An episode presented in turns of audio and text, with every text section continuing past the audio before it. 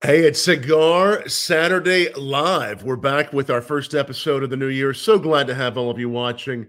It's myself, of course, Tom Fisher, Matty Rock there, along with Sanj, and our very special guest. It's Monte from Monte and the Pharaoh. You know Monte and the Pharaoh, the #1 pro wrestling broadcast. How's everybody doing? I'm glad to be on the Bourbon Blog, man. Finally, it's finally arrived. So you know what? I think after this is I'm retiring. I'm done. Good, so. Good. And retiring with some bourbon, in fact. There you go. Matt, I think Maddie's. Can you hear us, Maddie? Oh, I think Maddie's already retired. How about now? Now, yeah. Now now? I was gonna say Maddie and Sanj. It looks like they've already retired. It seems we were doing that all the time.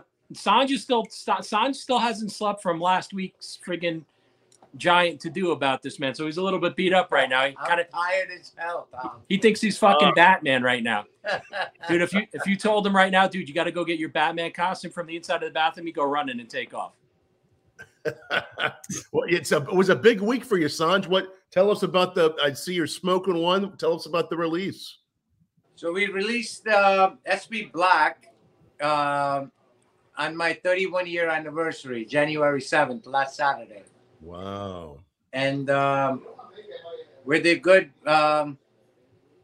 80,000 cigars are gone. Wow, that's amazing. And unfortunate thing is a lot of my... So this year we added 5 more retail partners. So from 35, now this year is 40. And I don't have enough product to give it to. We only give cigars to only 4 shops so far, so they're gonna have to wait for another 2.5-3 weeks. 80,000 cigars are spoken for, gone. Right now we don't have anything. A lot. That's a lot of happy people. So you remember that big box that we took pictures of and I showed you it? That's gone. Those stacks that look like buildings. There were so many pallets. There were so many people here and so many people smoking. So there was over 300 people here. Do you know when I fart, I still blows out smoke, cigar smoke? That's how many people were here. It's like, great. That's how I send out smoke signals now. I don't text anymore. With that many cigars, how'd you even have room to fart? Exactly. Well, nobody knew, you know, it was kind of, I didn't know. It was good. I got to blame other people, but it was a big deal, man. A lot of people, a lot of support, a lot of boxes gone that day, you know. And so this year we did something a little different than last year. So this year we added 4 different places. So originally we gave them 100 boxes each to launch it on January 7th. The guy in Michigan, Ronnie, he pre-sold 184 boxes before the event took place. And, wow, you know, they couldn't believe it. And this is the cigars no one had tried. So people like, how the hell people buying the cigars like that? And, you know, all the answers. I mean, you see social media, Instagram is loaded with SBs. And people from all over, they're loving it, you know? Yes. Monte and I are going to look forward to trying them, aren't we, Monte? Absolutely. Absolutely. Yeah, I'm shipping your package out Monday, Tom. I'm excited. Yeah, and I just didn't have any time. So oh, don't worry. We're craving them. We're getting this excitement. You can smell it.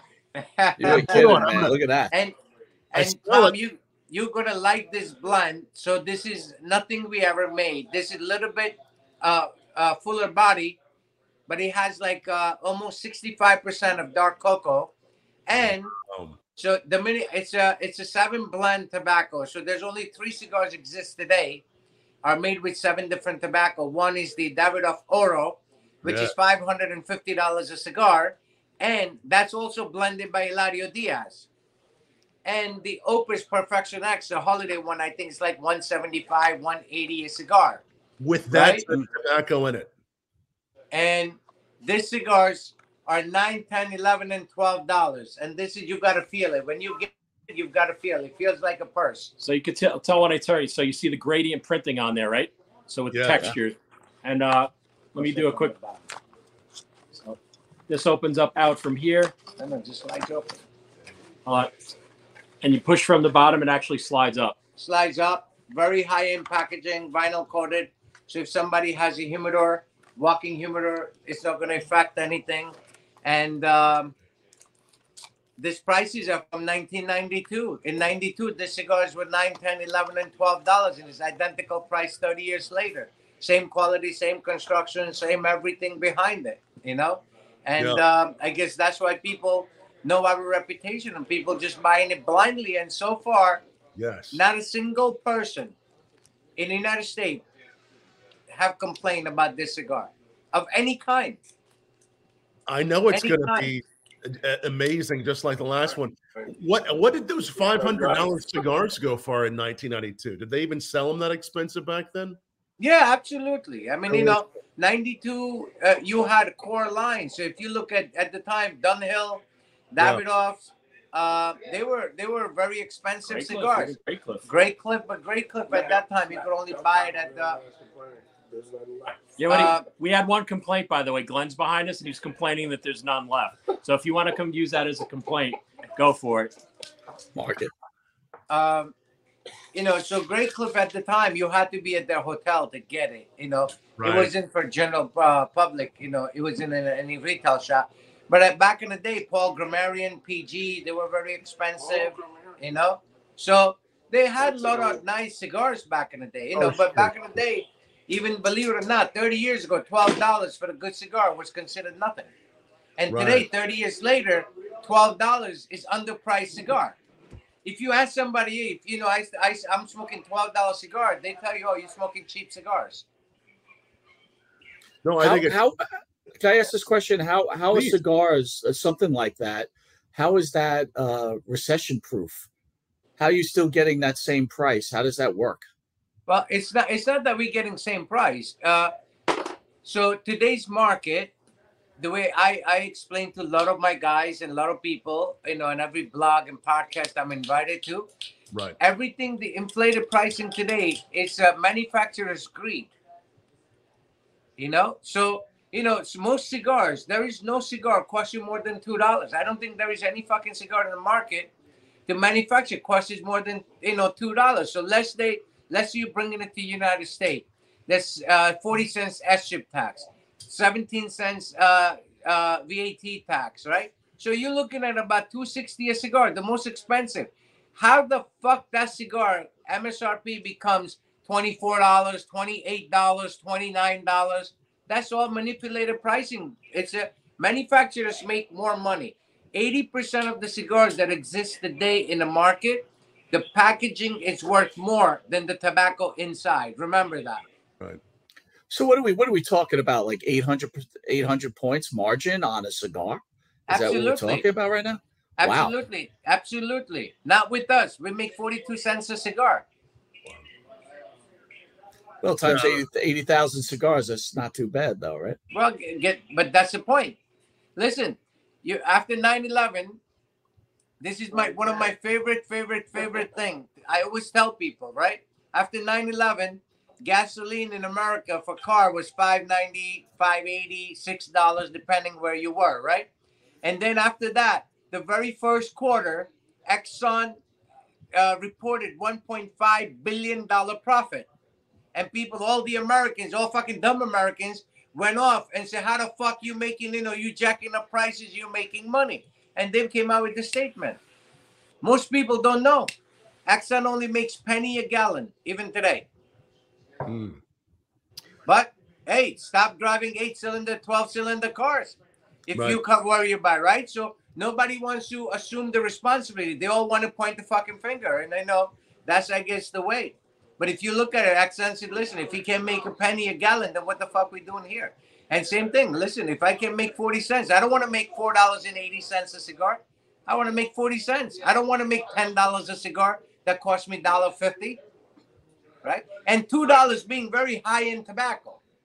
So, you know, cigars are from 40 cents to $2. $2 being creme de la creme. Right. So 90% of these cigars can meet standards.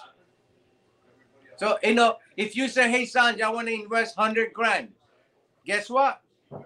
You could convert that 100 grand less than a year, 300,000. But we're not doing that. I want to give right product to right people for a great price. And that's why I guess if you look at Instagram and anywhere, you see nothing but SPs all over the place. There is no cigar posted like SPs anywhere. Well, and people love it. You know, listen, 90% of the people that buy stuff, I don't even know them because we don't do online sell. So, you know, the other three retail partners did online sell, and all their clients are posting, and they're like, how the fuck this is possible? And that's the whole concept behind that. Well, I can't wait to try them. Again, these are, at least this batch is done for now. I mean, you may find them a few places, but they're all spoken for, right, Sanj? Yeah, so we don't have, we probably have like 8, 9 boxes left, right? And that's it. You know, so I see some people already saying they're on their way. Yeah, so also this cigar, what makes it special, Tom? Yeah, it's a Dominican wrapper, Mexican San Andres binder, but it's aged 1 year in a whiskey barrel. Ooh. And there is 5 other tobacco in a filler, so it's a 7 tobacco cigar. It's only 3 cigars in the market today exist. So more tobacco you have, more blending, more know-how you need to do, more you know, apply, complexity changes. Incredible. And the whiskey, do we know the whiskey barrel? Do we know sweetness in that tobacco is second to none. Yeah. You're definitely getting that sweet dark cocoa taste. You're getting that like a goju pepper. You're not. It's not like the height. Like a lot of people talk about white pepper, yeah. White. This is not white pepper taste. This is like that sweet pepper that coincides with the dark cocoa. Like when you have those Mexican chocolates that have the pepper and the chocolate, that's right. The kind of distinction that you're gonna get on the stick. So Tom, you'll get them, and Mike, either I'll see you next week or we'll ship you out some to try, brother. And then while we're taking the horn, Mike, let everybody know what you guys have been up to there, brother. Yes.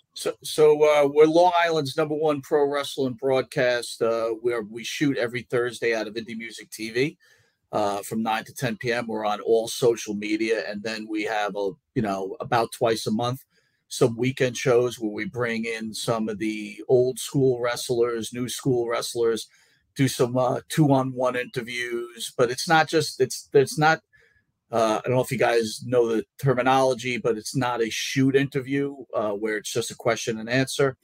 We do a lot of game playing, some music.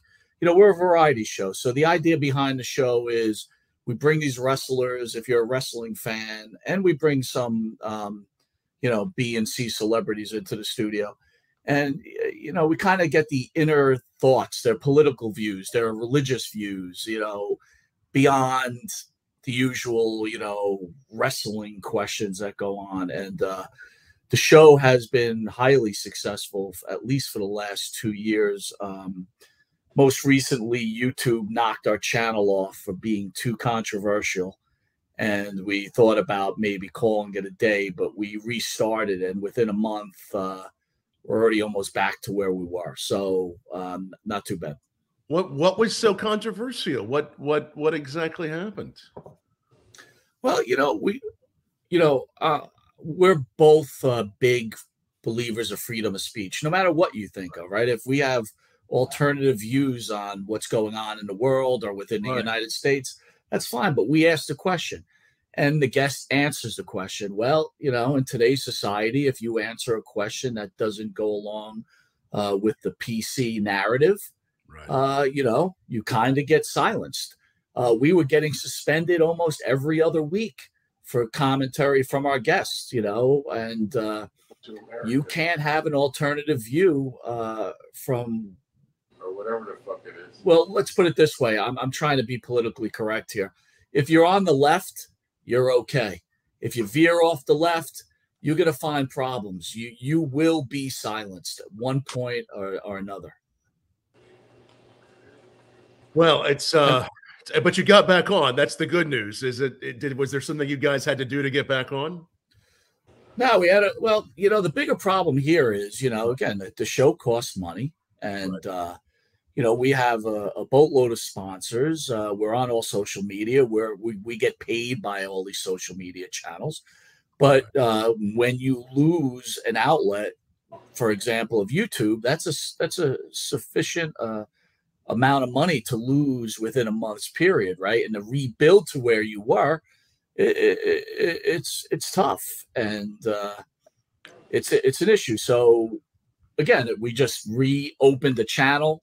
We had over 1,000 videos. We had a re-upload, and you know, where we were getting hundreds and hundreds of thousands of views, now you're not getting that same amount of views, which in turn you make less money. But the thing is, we've got new content, and now the new content is flowing, and we're doing fine. So we expect to be back. And again, our goal this year is to get onto terrestrial radio. We feel at this point we have the goods to knock it out. Again, this was just a shits and giggles thing that we were doing, two older guys just screwing around, and it just became very popular. So, you know, there's some legs behind it. So we want to take a shot and see how we can do. Yeah, and I'm putting where to find these wonderful guys up on or down below, so you can follow their channel. And we're all about the freedom of speech and supporting you all. So glad to see that you're back at it there on YouTube. And go into a little more detail how this. Listen to the podcast, watched your videos. How did this whole thing start, and how did it blossom? It's a great story. Well, you know, some way back, there were 3.5 years ago, over social media, someone asked me to guest host on one of their shows on another station. I guess I'm new to this, right? So in my real life, I'm a director for a company, and you know, I was like, you know what, this is a good bucket thing to do, right? Like a bucket list thing. So I go in there, we have a good time. He asked me to come on the following week, and then before you know it, I'm just on there every week, right? And my friend Jimmy Farrow, I knew him from high school. We hadn't spoken for God knows how long, 10 years or so, and he had seen me on there. He reached out to me, and then before you knew it, he was kind of guesting on the show. And then me and Jimmy have some sort of chemistry, right? I don't know where it's from, but we're on two different sides of the planet, and we kind of run off of each other, and we just have crazy conversations and funny stuff. And we ended up saying, hey, we're just going to do our own show. And we had another station contact us, and they're like, hey, we'd like to have you at our station. It'll be a paid gig. We moved over there. And, you know, again, I was new to the whole thing. Basically, everybody was using Facebook at the time. And as it started to advance, we started going onto other social media platforms. You know, like Facebook was the starting thing, and then Twitter, and it just all starts building from there. And then once we got onto YouTube, that's when the popularity started coming, because we were giving fans out there material that they haven't seen, right? Because all that was out there basically was, hey, I'm going to ask you a question about wrestling, you're going to answer, then I'm going to ask you another question, you're going to answer.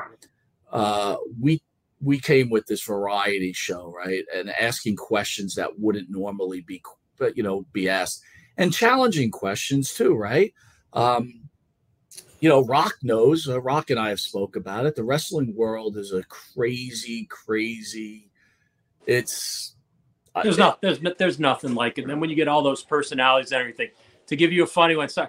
All right, we got poor Tom. You're going to get kicked a little bit on this one. So one of our first wrestling guests was Sags. So you can imagine poor Tom. Poor Tom got a real entrance into the wrestling world with Sags being one of the first guests. And that's the cool thing about wrestlers. They keep it, even if they're in, you know, we'll call it the kayfabe gimmick, whatever.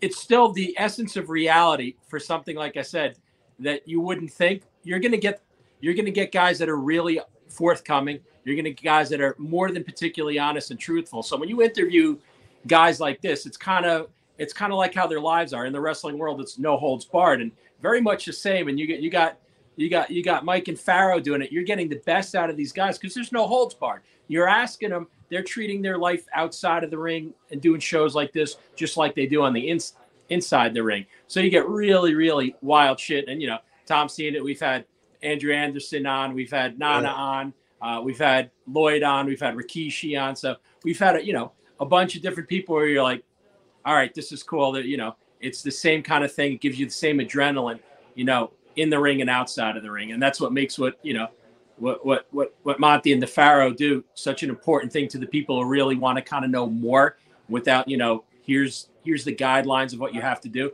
Kind of what we do here, Tom, everything's open form, free form. Everybody speaks their mind. And when you get to that kind of crap, they're just going to speak their mind, because that's what part of being a professional wrestler is, put it all out there, because you're given everything that your body can do to perform and be out there. So they're going to give you everything on the other end too. And when they're on camera, and when they're doing interviews, and when they're doing shows. So it makes for a wild ride. Well, add on that, right? They do so many of these shoot interviews, right? And it's got to become very boring to them at some point. So the questions we ask them, you could see they're kind of like a caged animal, right? They can't believe these questions are coming at them, and they want to answer them, right? Because who the hell doesn't want to talk about what's going on in the United States right now? Who doesn't want to talk about President Biden or former President Trump? Who doesn't want to talk about the vaccine and COVID and on and on and on and on? And then before you know it, they're in a relaxed state, because, look, again, we don't take cheap shots, right? We ask a question. You answer it. You don't want to answer it. In fact, we had Enzo on today. He didn't want to answer a question. We moved on. Doesn't happen often, but then you start getting the emotion of the wrestler, right? And that's the most I get out of it, when you can see the raw emotion, and they break down in tears, and they start thinking about their former friends who have passed away, or maybe some family members, or, you know, God forbid there was a murder, or whatever the situation is. So when you watch and then again, on the light side, you get to see a wrestler sing a song with my partner, right? I mean, who doesn't want to see that? Or we'll play a game called Hit It or Quit It, where we put some hot women on there, and they give us their analysis, whether they would hit it or they quit it. But it's not just answer, right? They have to explain it, and they enjoy it. These guys actually come on the show, they sit back, they relax, they have a few beers if it's at nighttime, and they enjoy it. And for me, being an old wrestling fan, what an honor. What a humbling experience, right? And then, look at this. Then you start meeting other people like yourself or Rock, and then you see these other people in the world, and you start getting into these other venues, and you're like, holy shit, there's a lot of other stuff out there instead of the little box that I've been living in for the last 51 years, you know? Right. Yeah, you definitely, you dig deeper, you go further. I think that's so important. I mean, that's what a good interview is to make that happen. What is there something in your experience that led you to want to have a show that would dig deeper, that would do this? Was it more of a natural unfolding as you found your voices on the show? So, like I said, it was a bucket list thing, and the evolution was, let's just do what everybody else is doing, right? Because you don't know any better. And me personally, right, I'm a sports guy. I love sports. I grew up loving professional wrestling. But if you tell me, hey, Mike, do you love it? Like, do you live it? No, man, I don't. I like the old school guys because of the memories that they've given me when I was a child or when I was in my teens, and I would go to Madison Square Garden and see these guys. Right. But I said to myself, as a person, right, in my real life, I'm a manager and I manage people. I've been doing that for 30-something years. I like the inner workings of the human being, right? I love the thought process of the human beings. And I said to Pharaoh, I don't want to do a show asking wrestling questions. Of course you ask wrestling questions, right? It is a wrestling show. But I said, I want to know more, right? And I want this to be different. And it may not work, right? People, there's people that don't like the show, right? They write, you guys suck, ask some wrestling questions. But I think people in life are conditioned to a certain expectation, right? We're conditioned animals, and you have to teach them that there's something better. And that's where I think the popularity of the show came from, right? Because we were teaching the audience, hey, look, you've been fed this cake for 10 years, right? This is all you know. We're giving you something different. We're giving you something to chew on, something to think about, something to get emotion out of you, whether I hate these guys, I love these guys, I hate this question, I hate Donald Trump, I hate Joe Biden, whatever the question is, we're getting you some emotion.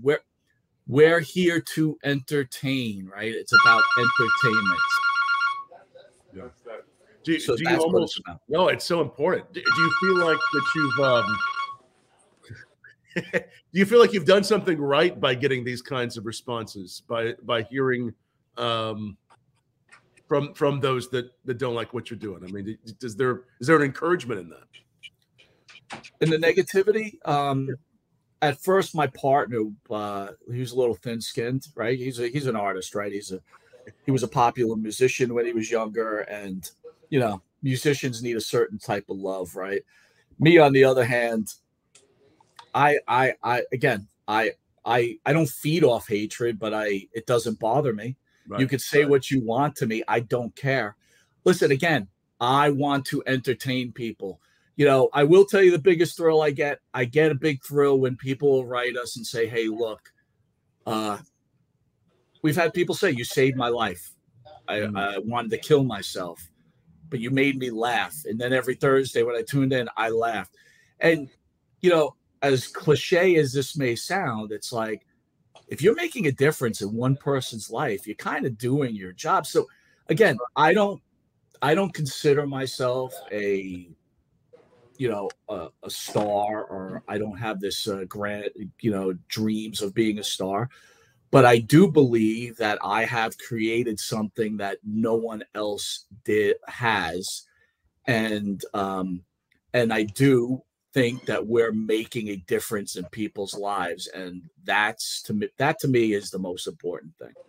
That is so important. And that's, I mean, to hear that you've, you know, had a message like that come in, that's, I mean, that is really something deep and powerful. I mean, that's really great. And the fact that they keep it real time, like I said, and that's right. What the fun is of what they do. Cause you look right. at a lot of stuff and you can kind of tell, you know, with there, it's restrictive, or there's a governor on it and a few all these guys and you know, there's not. And as far as media is going, you know, you unfortunately see more and more of that stuff where things are muted.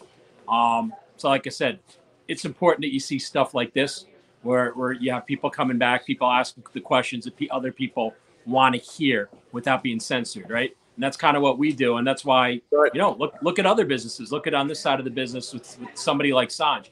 Sanj doesn't give a shit. Sanj is just going to say it the way it is. It could ruffle feathers. It could piss people off. I've been doing what I've been doing for 30 years. Not all the things I say are popular. And, you know, you hear my famous thing, like, if you're asking me the question, I'm going to answer you. And I said, you might not like what I have to say, but I'm going to be honest. So what do you want? You know, and that's like everything in the world today. You want, you know, people like politicians that lie, right? Make things sound pretty and everything else. Then when you hear somebody, you know, let's use just good old state of New Jersey for it. I remember when Chris Christie came in, he said he was going to tax the shit out of everybody. Nobody was immune. Nobody, and a high five. As soon as the guy got in, like, what do you mean you're taxing me? I'm like, dude, you're not used to politics. He told you what he was doing, man. I mean, he straight up told you what was going down. And like I said, and that's important. So when you get guys like Mike and Pharaoh, when you get people like Sanj has been doing what he's doing. When you're doing what you're doing for a really long time, and you have the knowledge and you have everything else, you don't have. There's no fear in telling people real stuff, right? If you're keeping it real. And the joke is you think of everything like a courtroom. There's slander, there's libel, but if you're telling somebody your experience with something, you might not want to hear it, but that's not slander. That's not liable. That's an experience that you've had. And like I said, and these guys do the same thing. They're talking about what they know or what they've witnessed or what they've been through. And that's really, to me, you know, you and I, you know, over 130 episodes, right? We've kept it that way. Say what's on your mind. Let people know what you think. And, you know, that to me, I think is important. Being censored, to me, doesn't make for a good show or a good TV or good radio. It just doesn't, you know, and sometimes controversy is just that. There's going to be controversy to what you say or what you do. But that probably means you're doing right. What's to say? If somebody doesn't hate you or hating on you, you're probably doing something wrong. You know, Ted DiBiase said in our studio, if you don't stand for something, you stand for nothing, right? And in life, especially at our ages, right, you can't walk the center line of the road, right? You got to be on the left to the right, and you got to be honest with yourself, and you've got, no matter what, forget about doing a show, just in life in general, you have to tell people exactly how you feel. I think for too long we were raised to really say, keep it censored, right? Keep your feelings to yourself. Talk to your wife. Talk to your mom and dad about it, right? But don't tell anybody else what you really think. I say bullshit. You tell people what you think. If people don't like it, they'll let you know, right? But you do it respectfully too, right? You know, I always believe that everybody has a right to their opinion. We don't all have to agree, but we should be intelligently talking about it. That's right. Yep, I think that's very, very important to everything. Like I said, keeping it real, keeping it honest. And at the end of the day, you're going to offend some people, but I do believe that most people's preference is to really know what you're thinking. Yes, yes. And keeping it real is what's, I think, a big part of what's helped you guys continue to grow, the personality, the personalities you featured, the personality of the show. Again, tell people where they can find you, and maybe also just tell us, you know, tease forward. How's the show growing? What's the next steps for the show? So we're Long Island's #1 pro wrestling broadcast. We're on all social media: Twitter, YouTube, Facebook, Twitch, name it. We're on it. We're on all the audio channels, and we're also on New York cable on channel 115.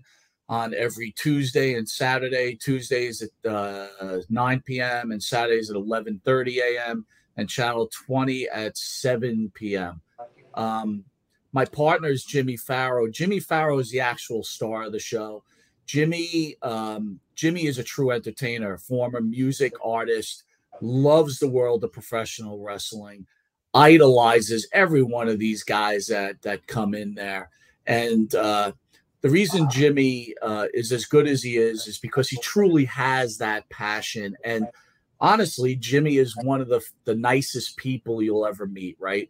He doesn't ever want to offend anybody. He wants to entertain. He wants you to love him.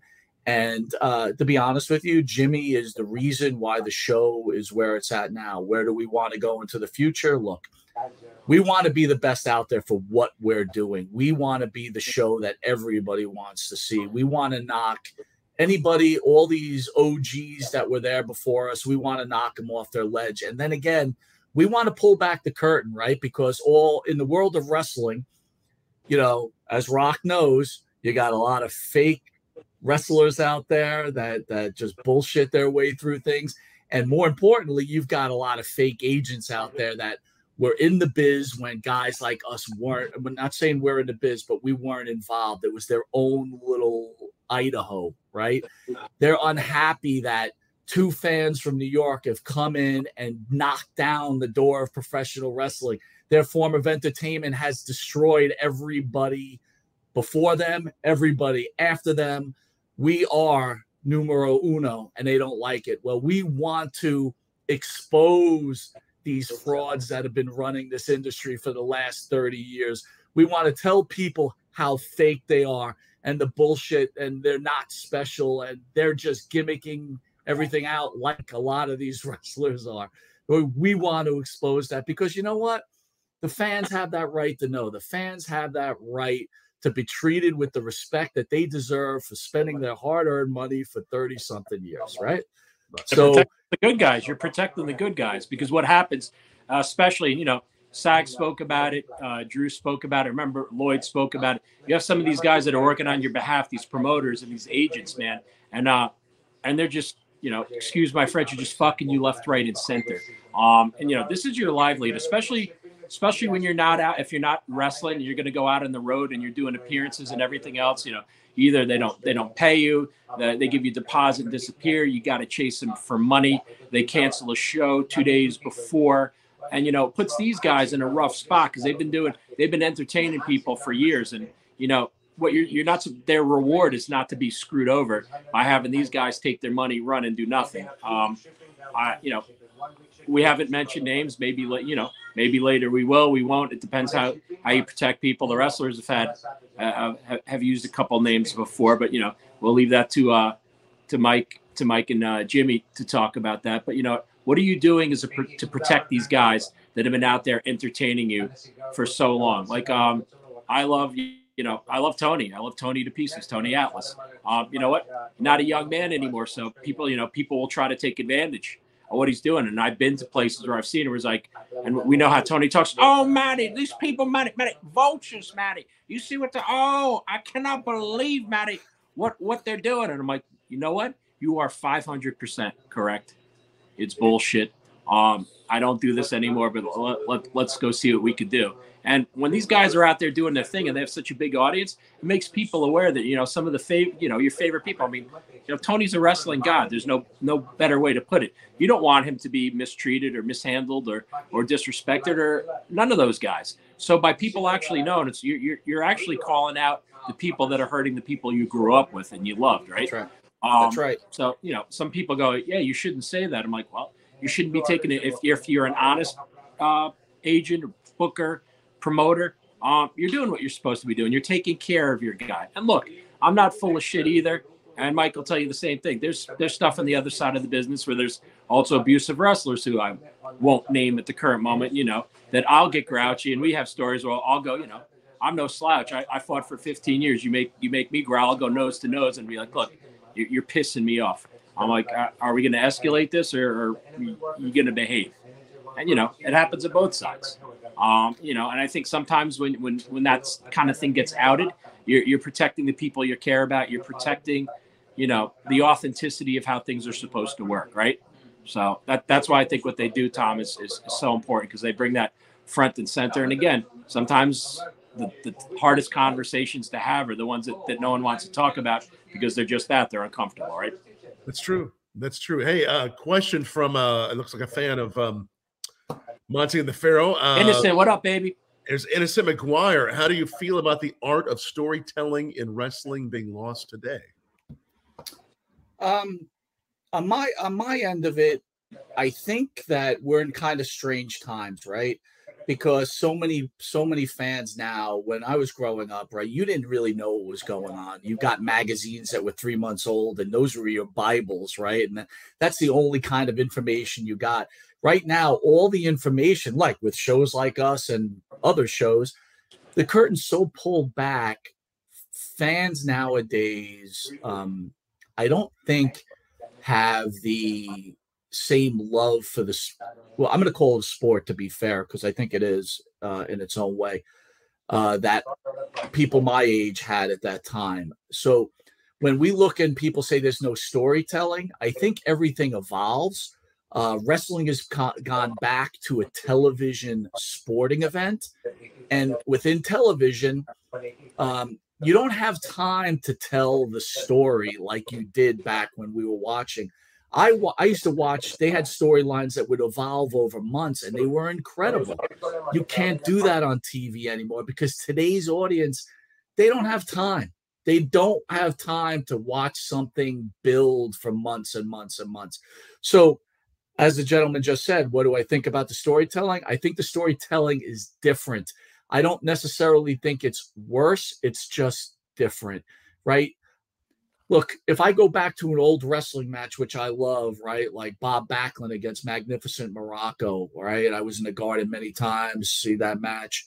And you watch it now. If that match took place now, the fans would boo that match out of the arena. So is the storytelling not as good? It's just different. And in fact, I don't think wrestling fans really realize what's happening right now. There's some stuff going on right now that is better than the stuff from way in the past that we remembered and loved. I mean, right behind me is a picture of Roman Reigns. I don't know if you guys could see it right now. Roman Reigns is a new type, you know, new era wrestler. This guy, to me, is one of the greatest wrestlers of all time. He's quickly taking and going up the list. And when his time is said and done, he's going to be remembered as one of the all-time greats. So is it not good? it's different. That's my answer. Right. And one thing Rocky brought up, I'll ask you guys this, is you brought up Andrew Anderson's name a few times. How is it possible a guy like Andrew Anderson, the look, the mic skills, the wrestling ability, how does this guy not get a shot at a bare minimum at NWA Power? At a bare minimum. I mean, the guy has the look to be in the WWE. He had the look to be in AEW for sure. But at a bare minimum, how is this guy not wrestling in NWA Power? Honestly, I've had the conversation with them, and I'm saying it out of love. Takes a knee to too many people. And when you take a knee, I know, Mike, you've seen it. When you take a knee to too many people, they will, especially in a business like that, you're done. They'll eat you for dinner. Because, like I said, the whole idea of, and look, this is from Vince McMahon's mouth, not my mouth. Sports entertainment is keep people entertained, right? Look, having your best wrestlers of all time were not necessarily the best physical wrestlers with the physicality. It was their mic skills. It was the character. It's what they brought. That's what keeps you entertained. That's what keeps you coming back. I mean, let's really be honest. Some of the best that you see is, you know, it's an episodic soap opera, right? Of what you go, because you can't wait to see the next episode to see what goes on. So look, you want to see incredible moves. Wrestling has changed a lot in the last 2 decades. Instead of watching the big men fight and everything else, then you've started to see the day of the high flyers and everything else, and the luchadors, and then New Japan and everything changing. But the one solidifier for all of them is to have somebody who's a great character and a great mic, right? That's what you want. You want to be drawn to it. That's what brings people into the ring, because it's that charisma. And so when it goes into something like that, if you bow and you take a knee to too many people, Mike knows people I'm talking about. I won't mention that he's taking a knee to. I'm like, they'll roll right over you. They don't give a shit. And unfortunately, that's one of the ugly parts of the industry. You could be a nice dude. You could be a good dude. And if you keep your guard down too many times, people are going to pull the proverbial rug out from underneath you, right? And so you're going to see a lot of guys that you've looked at in the last 4 decades of wrestling that probably should have gotten their fair shake.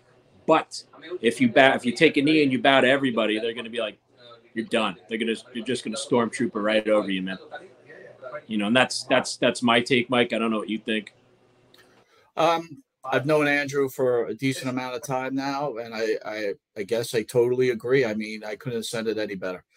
I wish maybe then someone would have said, before you, they said, Andrew, you got to change the way, you got to become more political here. If you don't, you're just going to get shit on, because it's a shame. To me, it's a shame. So, I mean, it's not because he's a friend of mine or I just like him. I mean, I remember. Well, you got to treat it like a business, right? You hit that certain age too. And you look at some of the other guys, if you're acting more goofy all the time instead of business, all of a sudden the goofiness shoots you in the foot and they eat you for dinner. You're done. They just for whatever reason, even though that's what the premise of what it's built on, they'll eat you for dinner and you're done. Well, that's in the real world too, right? I mean, if you're in the business world, right, you got to look a certain role. You can't, with no disrespect, you can't be a slob, and, you go to parties and the person that you bring into the party can't look like a slob. So, you're right. You can't be a goof in this world. You can be a goof to be liked if that's what you want. But if you want to actually be successful, you can't be a goof. So, yeah, I agree. Good questions. Good questions coming in. If any other questions on wrestling or whatever you want to ask us, feel free to ask below. So you're a whiskey fan. We were talking about New York whiskey. You like, what do you like to drink? I'm not per se a whiskey fan. I do drink whiskey every so often. I'm more of a wine guy. You like wine? I definitely love a cigar for sure. Most recently, I got you, dog. I love you, man. You know that. But most recently, I just had my second heart surgery. So it's like I had to tone down a lot of different things that I was doing. In fact, I've got to probably drop a few pounds now, because I've been feeling back to my old self. And once you get back to your old self, you're getting back in your bad habits. But yeah, I'm going to reintroduce the cigar back into my way of life. And I get very excited when I hear about, like, 'cause again, I'm no expert on it. So when I hear all these things about the mixes of tobaccos and the certain flavors, it interests me a lot, right? It's like, wow, I want to know more about this because I do want to be a connoisseur of cigar smoking. Whiskey, on the other hand, I always love a good whiskey, but it just takes, you know. Now, Pharaoh, on the other hand, that guy, he should have been on the show tonight. That guy, he knows his whiskey. He probably could have just talked about it the whole show. Oh, it's all right. No, that's good. You're feeling better, and you're and you like any New York wines or any favorite wines you like in general? I'm a Merlot guy, so you know, just a solid Merlot will work for me. Any kind of red wine. I'm not a white wine drinker, so I like to have a red wine with my meal, and on the weekends, things like that. I have a habit once in a while of drinking too many bottles of wine. And, you know, it's funny if you drank beer most of your life and then all of a sudden you switch to wine, it's a totally different animal, right? It's like wine will put you on your ass quicker than you could imagine. So it's like it sneaks up on you and you're done. It's true. Oh, yeah. It's a whole different beast. It's those tannins. It's the construction. All right. So now we actually look at this. Innocent, thank you. Innocent has another question. Do you feel that Will Ospreay's style would work in WWE, and do you feel they would use him as one of the works in the world? Will Ospreay is a really talented wrestler. Would his style work in the WWE? That's a really good question. I'm not so sure. You know what? I'm going to say no on that. I don't think Will Ospreay is WWE material, and that's not saying he's not a great wrestler. The WWE, it's almost like sports nowadays, right? You guys could be great third basemen, and you could probably hit, and you probably, you know, whatever. But if you're not 6'3" and a certain hand size, it doesn't matter how good you could play. They're not going to look at you, right? Because you're not in that specification of what they deem a ball player. And that's the way it's all analytics now, right? It's all analytics. And so Will Ospreay does not fall into the analytics of the WWE wrestler. Again, Rock could tell you a WWE wrestler against an independent guy. If you put the average independent guy, the average AEW guy in the ring with a Randy Orton, it's like Andre the Giant and a small person, right? There's such a big difference. So Will Ospreay does not fall into that WWE specification, if that answers the question. So no, Will Ospreay would not work in the WWE. All right. No, thanks for that insight. And Innocent McGuire, thanks for the questions. Thanks to everyone watching. Keep on liking and sharing this video. And while you're at it, if you're a wrestling fan and you just want to hear something really different, either way, here's where to find them. Again, YouTube. There is the YouTube link.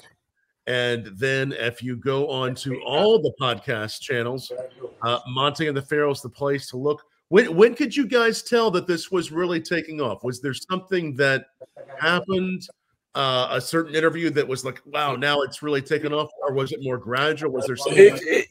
Like when we first entered the world of YouTube, that's when it started to take off, because it was like all of a sudden you're seeing, you know, the world of Facebook, you know, you would see like, you know, a good day in the office would be 20 people watching you, right? And then you get onto YouTube, all of a sudden you're watching, oh, you know, shit, there's 100 people watching. Then all of a sudden you see your video. One of our first shows on YouTube was with Tony Atlas. You spoke about Tony earlier, Rock.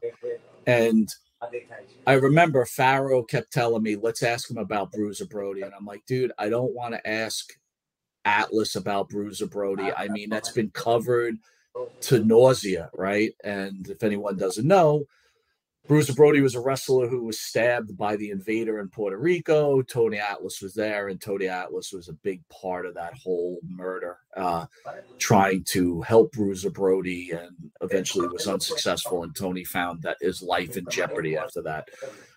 So Pharaoh finally convinces us to ask the question. We asked the question.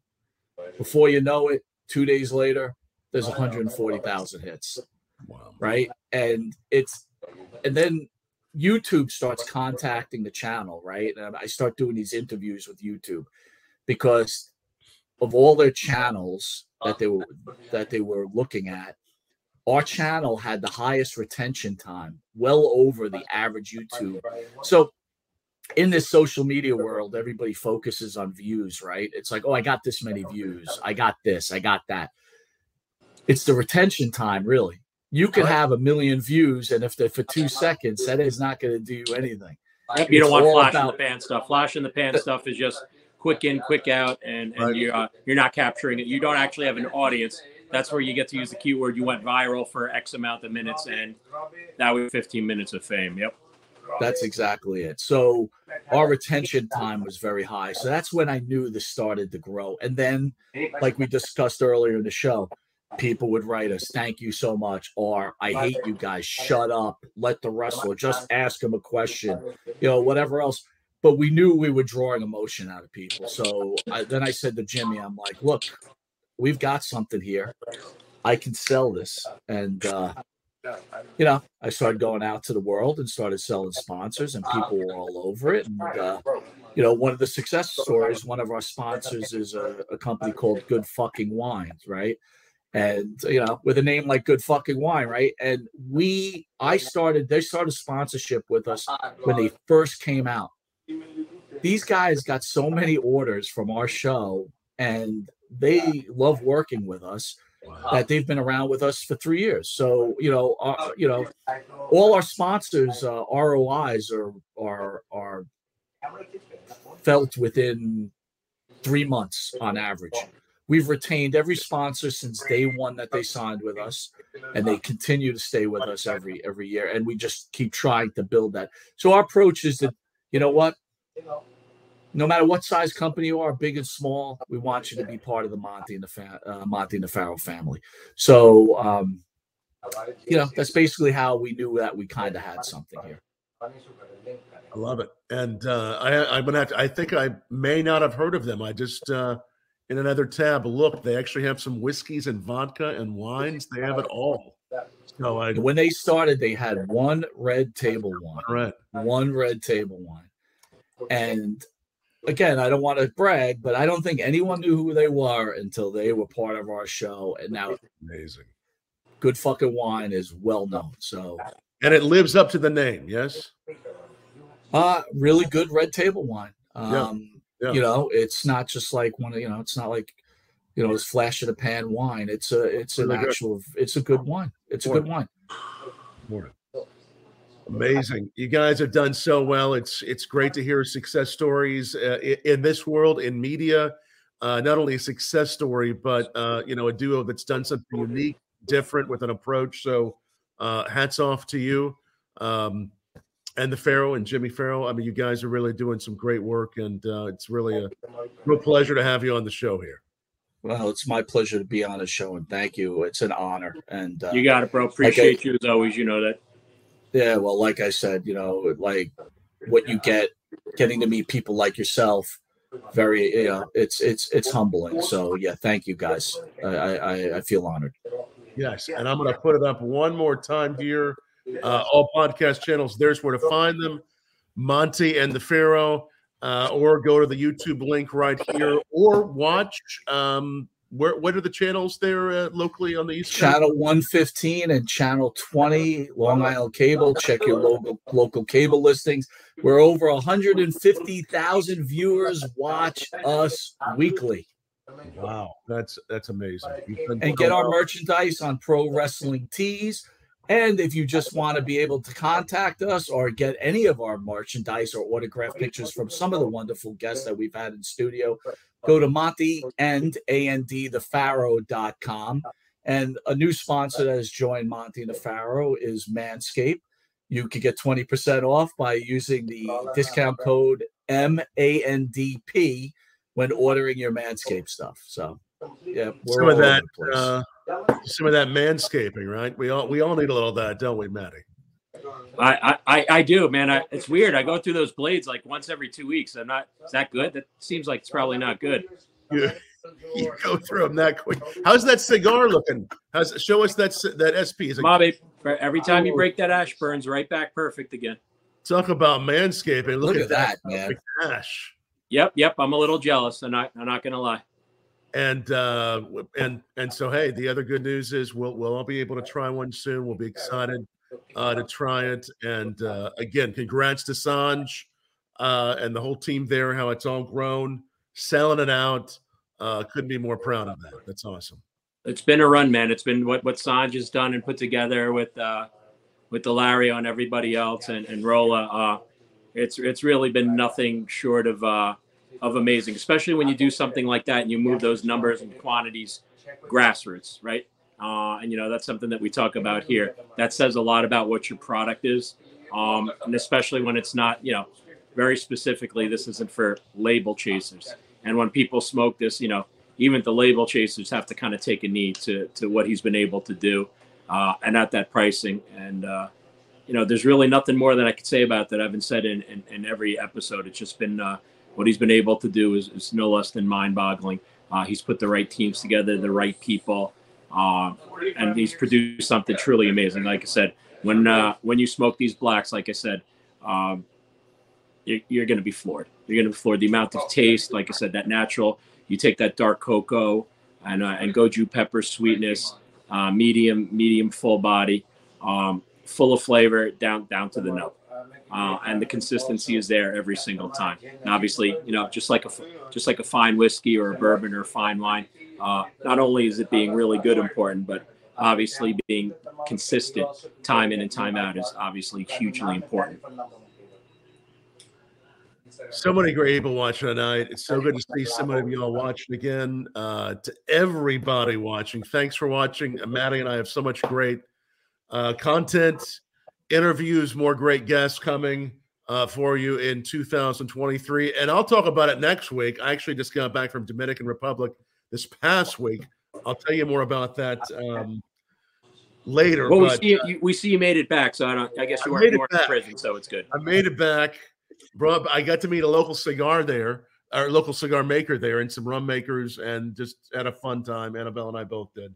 But more to come on that. Thank you again for being. Where were you? Glenn shot a question. Where were you in DR, Tom? I was in Puerto Plata, right there. Yeah. We gotta do wine day too. Like I said, his wine cabinet. So we gotta have Glenn one day. So you gotta have it. Gotta be war. It's gotta be whiskeys and bourbon versus the wines. I love it. We'll have a little bit of fun with that. Glenn, I'll send something to Glenn, and I'll even send some whiskey to Monte and the Pharaoh. We've got to get your info. I'd love to send you guys some whiskey. Yeah, absolutely. If I promote one last thing, on February 4th, Chris Masters will be in studio. And Chris Masters is knowing something for the Master Lock. And I've put up the Pharaoh's name that he will do the Master Lock Challenge. And if he can get out of the Master Lock Challenge, we've already collected $880, which will be contributed all that money and beyond. We still got a couple of weeks to go to the St. Jude's Children's Hospital. So we're asking everybody out there, if you have the opportunity, Jimmy Farrow will take the Master Lock Challenge. If he can get out, all donations and proceeds will go to the St. Jude's Children's Hospital. It's for a great cause. That's on February 4th with Chris Masters. Wonderful. Can we learn more about that on your website too? Glenn has something to add to that. Yep. Put that up there. I got the 120 and I'm making 1,000 for you. Okay. I'm not sure I heard him. What did he say? I got the 120. I'm making 1,000 for you. All right. Thank you so much. Oh, thank you, man. Thank you very much. Thank you. So, wow. Wow. Thank you very much. I'll send you Glenn's info and everything. He, another cat who's as good as they get, that always does stuff for charity and great causes. What a wonderful thing. Unbelievable. It's a wonderful humbling thing. Yet again. Thank you guys for allowing me to promote the show. Much love, everybody. We'll catch y'all next weekend. Thanks a lot, guys. Cheers. See you, Sanj. See you.